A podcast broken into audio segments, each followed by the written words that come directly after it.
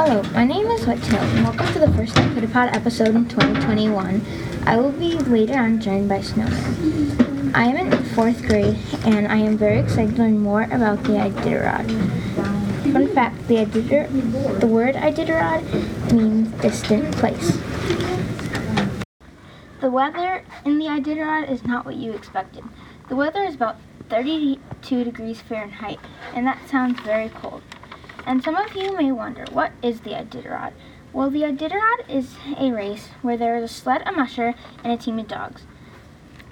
These people and teams compete to win a grand prize. Uh, this thrilling race can take a couple of days, meaning a week or more. Come and join us to learn more about the Iditarod on iKiditPod.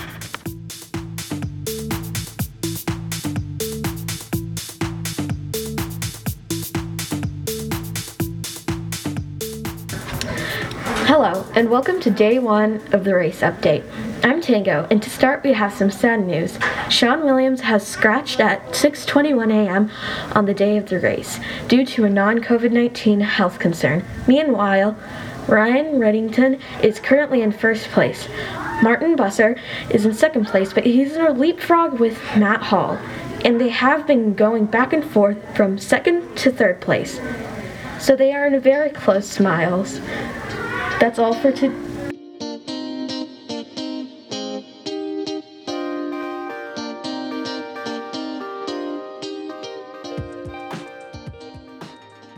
Hi, it's me, Whitetail.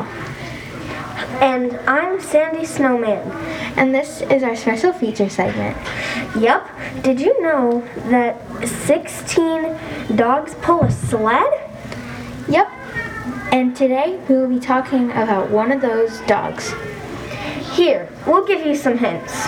They're fast. They listen to commands to lead the team. Well, if you guessed lead dog, you're correct. Lead dogs are very important. Correct. They have to listen to commands to lead the team. These dogs have to be super athletic. And most of these dogs carry three times their weight. And I bet you already knew that they have to have enough strength to run for hours or even days. It sounds like a really big job to pick out your team's perfect lead dog or dogs. Sometimes there are two dogs. Lead dogs are also one of the most important parts of the team. They keep the dogs on the trail. That's a wrap.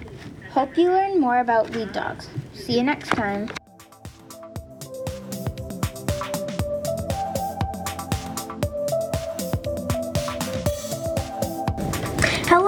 Welcome to Moment in History. I'm Sandy Snowman, and today we'll, we will be talking about when was the first Iditarod and how did the Iditarod come to be. The Iditarod started because in 1925 there was a de- disease called diphtheria. Diphtheria was all over Alaska and was making a lot of people in Alaska terribly ill. Because of this, there was a relay type race called the 1925 Serum Run to Nome. The Serum Run was to transport the diphtheria antitoxin. The Iditarod was also started to save the sled dogs culture. Sled dogs were starting to be replaced by snowmobiles. Lastly, the first Iditarod was March 3rd, 1973. That's it for Moment in History.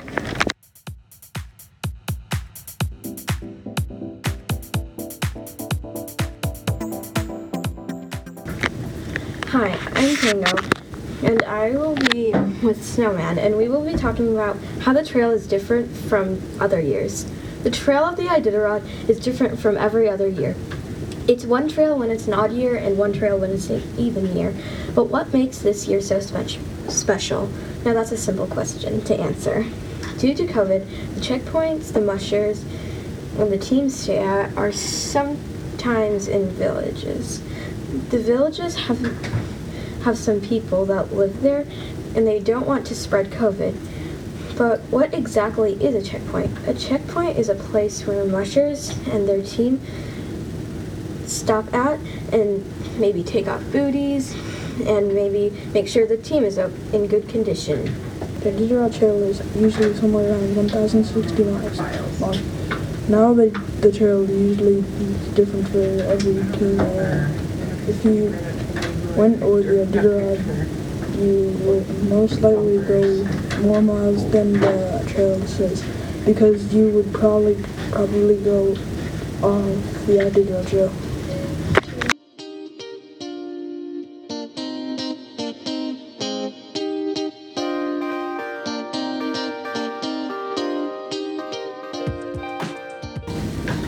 We hope you learned more about the Iditarod and wish to learn more about it.